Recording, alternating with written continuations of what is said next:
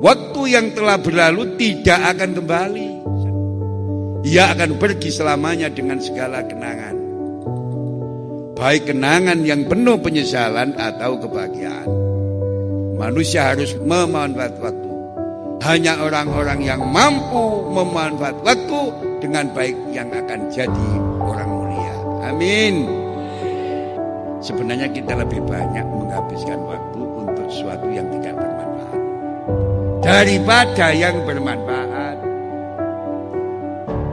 Kita lebih banyak bermain daripada belajar. Gini betul. Kita lebih banyak bergurau daripada berpikir.